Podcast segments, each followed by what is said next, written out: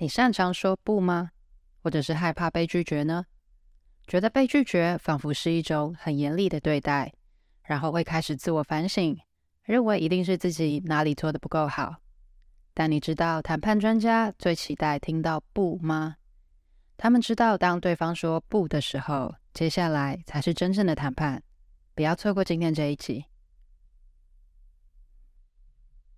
欢迎来到中途笔记。这是一个关于阅读笔记还有语言障碍的 podcast。我是中中，每个礼拜三你会收到一本新的书，带给你一些点子和灵感。收听完后，欢迎到中途笔记粉专或网站继续讨论，连接在下方资讯栏。如果听完你觉得超喜欢，请直接五星评论加留言，并点一下订阅，就可以加入这个 podcast。才不会错过各种热门、冷门的阅读笔记，每周带你实现更多。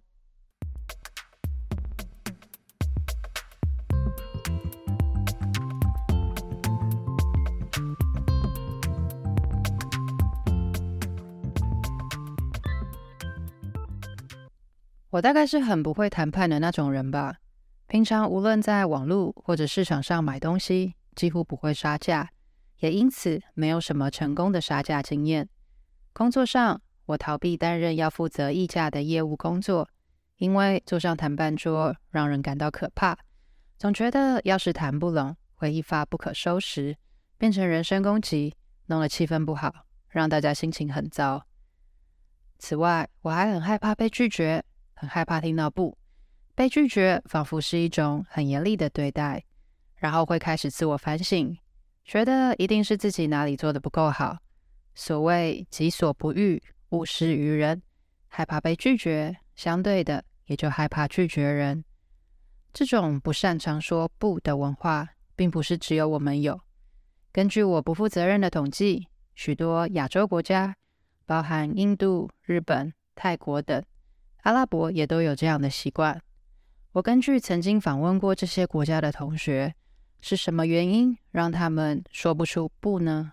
得到的答案是这样很不礼貌，或者有点粗鲁。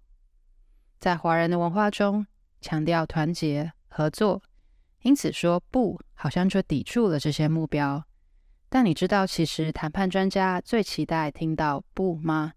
他们知道，通常对方说不之后，接下来才是真正的谈判。这本 FBI 谈判协商术的作者 Chris Voss 是前 FBI 首席国际谈判绑架专家。每天碰到的人质绑架等棘手事件，无论绑匪们的目的是金钱、诉求得到重视，或是寻求解脱，他都必须尽快找出来，并且用最低的代价让人质安全脱身。Chris 将这些丰富且珍贵的经验集结成这本书。书中列出了约十项谈判技巧。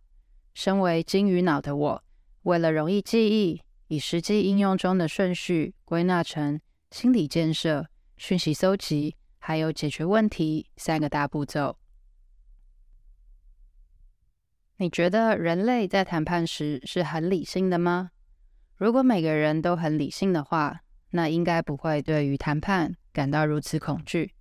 因为在大多数的情况下，谈判桌对面的人都不太可能把我们吃了，或者一拳揍过来。人类容易受到情绪牵动而影响决策，也因为害怕被拒绝、利益受损、得不到自己想要的东西而做出非理性的决策。所以，FBI 谈判协商术完全不认同老派学院派的谈判法，因为那些方法大多基于。人在谈判时是理性的假设，唯有洞察人性后，才能掌握谈判。而关键的一步，就是要想办法让对方说不。我们常被对拒绝感到恐惧，然而作者认为，不的真正意思，通常只是等一下，或是我还不确定要不要那样做。不能让真正的议题现形，不为对方带来安全感。保障主控感，让人有机会说清楚自己要什么。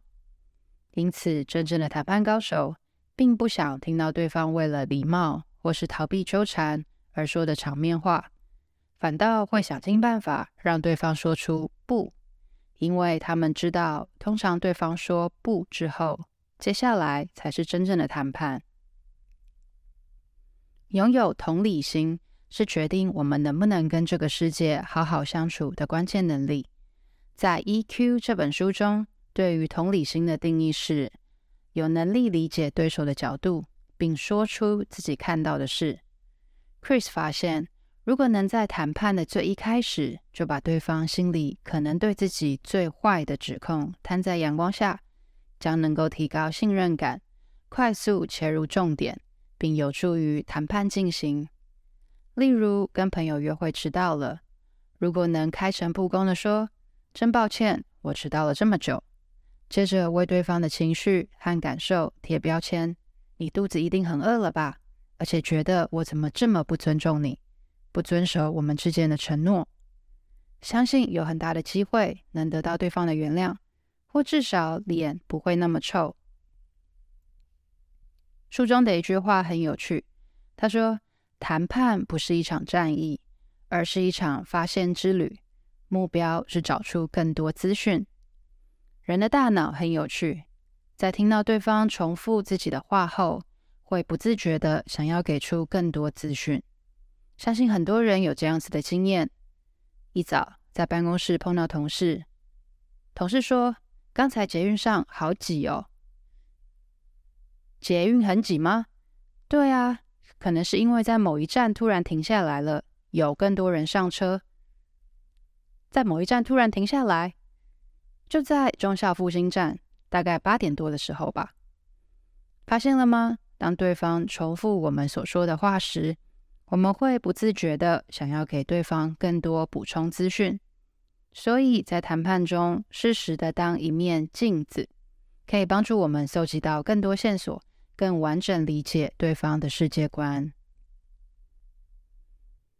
如果在谈判当中可以充分利用刚才提到的同理心和贴标签等工具，就能够发现黑天鹅，也就是关键的未知资讯，就能完全扭转局势。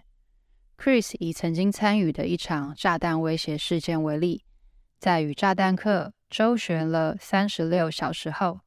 发现对方是位虔诚的基督徒，所以他就引用圣经的故事说：“耶稣基督在第三天的黎明离开墓穴，飞升至天堂。耶稣可以，你为什么不行？”成功说动炸弹客弃械投降。再来，书书中也提到了几个解决问题的方法，其实主轴都是。诚实的面对双方要什么，还有双方能做到什么。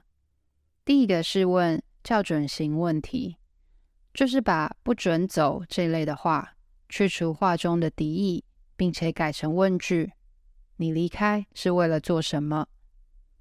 校准型问题其实是有方向性的，一旦你知道希望得出什么样的对话走向，就可以设计把谈话推往那个方向的问题。但又让另一方认为是他们自己要带你去那里的，多带入 what、how 等元素，譬如问问你觉得有什么地方需要改进？我们要怎么确认事情往那个方向前进？我们该如何解决问题？这类问句都是好问句，有句电影台词，精准地传达校准性问题的概念。在我的希腊婚礼这部电影中，妈妈曾经说过：“男人是头，女人是脖子，脖子往哪里扭，头就往哪里去。”电影中说这句话的正是女主角 Tula 的妈妈。为了说服丈夫让女儿去上电脑课，而让丈夫觉得是自己决定让女儿去上电脑课的，Tula 妈不仅幽默风趣。还能一句话就把在那个时代背景下的婚姻相处之道传达得如此透彻，非常令人喜爱。再来是三次法则，透过校准型问题将对方逐渐引导为你解决问题后，还能够运用三次法则保证执行。透过问校准型问题、摘要、标签等方法，让对方说出三次“没错”。我等等也会分享自己生活中的实际经验。最后是艾克曼法。艾克曼法是先使用极端锚点，提出一个跟目标差距甚远的提议，之后再逐步逼近。如此一来，对方会相信你真的已经用尽全力，将自己的资源榨到一滴不剩，来促成这个目标。要注意的是，使用这个方法的时候，别忘了先帮对方打预防针。说出这个提议，其实我有点尴尬。听到这个提议，你可能会觉得被冒犯。譬如，谈判者是买方。可以在第一次出价的时候提出目标值的百分之六十五，然后依照百分之八十五、九十五将数字慢慢加上去的方式。相反的，角色换成卖方时，也可以依据百分之一百三十五、一百一十五、一百零五、一百这样子的顺序出价。作者还提醒我们要学习如何用不伤人的方式表示不同意。即使是最厉害的谈判高手，也没有办法保证每次都百分之百达到满意的结果。面对不想接受的条件，如何委婉的表达不同意呢？尝试依序说出：“我怎么有办法那样做？你的条件真的很慷慨，但很抱歉，这对我不太适用。”我很抱歉，我很担心我无法这么做。最后说，很抱歉，不。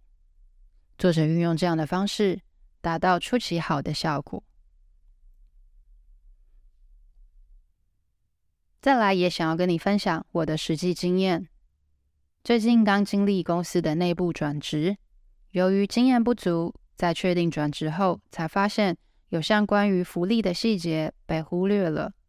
由于已经签了新的工作合约，我评估手上已经没有任何的谈判筹码，因此只能责怪自己粗心大意，太晚跟前辈们请教，打算放弃争取。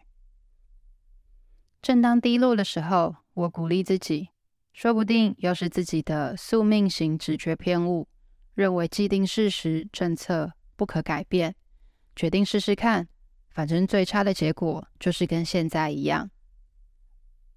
宿命型直觉偏误是在我之前介绍的另一本书《正确》中有提到，有兴趣的朋友可以往前阅读。在跟老板讨论过后，他鼓励我找人资讨论，而且也愿意写信帮忙争取。可惜在几封信件往返后，又无消无息。简单来说，我被发了张无声卡。老板虽然愿意帮忙，但毕竟不是当事人。能做的也有限，于是我又回到宿命型直觉偏误，而感到低落。这时候，朋友提醒我，何不直接找人资长谈呢？于是我再一次打起精神，在忙得晕头转向又好想去放假的周五傍晚，跟人资长敲定了时间讨论。一句话总结，我得到了想要的结果。整个讨论过程很有建设性，我们在很短的时间内同理了彼此，也就下一步该怎么做有了共识。回想起来，我们不知不觉运用了书中提到的三次法则，来确认对方真的同意我们的讨论结果，也运用校准性问题摘要贴上标签。在谈话中，人资长跟我说明了他会在下个月。和总部的政策审查会议中提出讨论，而我也重复对方所说的，确认理解正确。最后也表达出，看出来流程真的很重要。这项议题似乎需要经历重重关卡，也不是少数人就能拍板定案，并感谢对方愿意支持。后来，人资长写了封信来，确认了他的承诺以及接下来会做的事情。那封信让我感到安心跟感谢。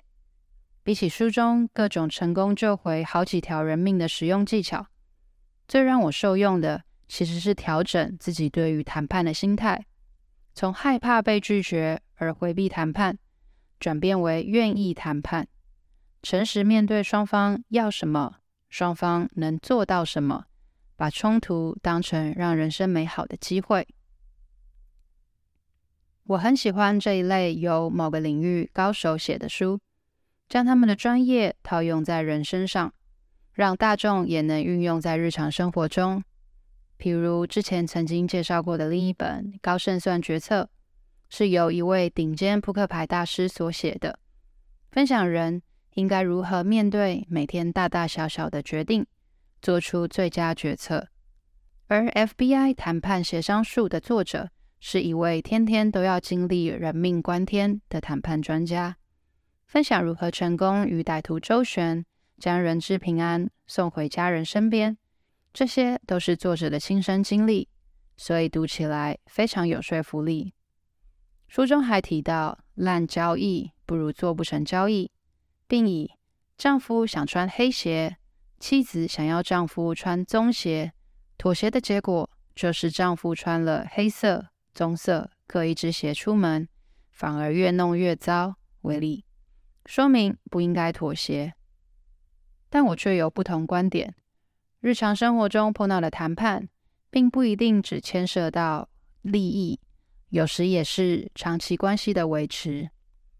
譬如夫妻之间房子买在谁的名下，商业伙伴的合作、社团运作方式等，也都会碰到需要谈判的场景。如果完全只讨论当下的利益等有价资产跟有形资产，就忽略了许多金钱没有办法衡量的价值，比如快乐的夫妻关系、长期信任且稳定的伙伴关系、从社团经营延伸出的友情，或者更多合作机会等。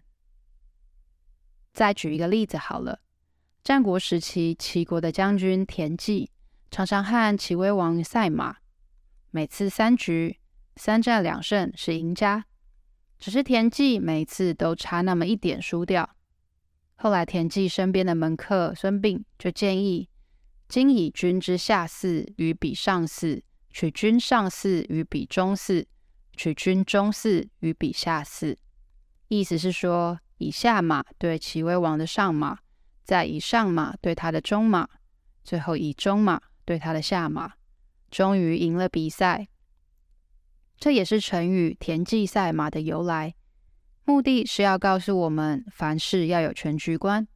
如果能在整体上取得胜利或者双赢，那就要舍得做出一点牺牲付出。如果想要不受一点损失就获得全胜，那只能是天方夜谭。当然，完全可以理解作者身处的谈判情况特殊，毕竟是人质谈判，你总不能跟歹徒说。不然这样吧，我们就各退一步，你你放一半人质出来，其他随你处置。但回到日常生活中，我认为可以将除了金钱以外的其他无形资产的因素一并纳入考量。希望今天这集有帮助到你。如果想看文字版，连接在说明栏，请按赞加订阅，我会持续与你分享。那我们下次再见。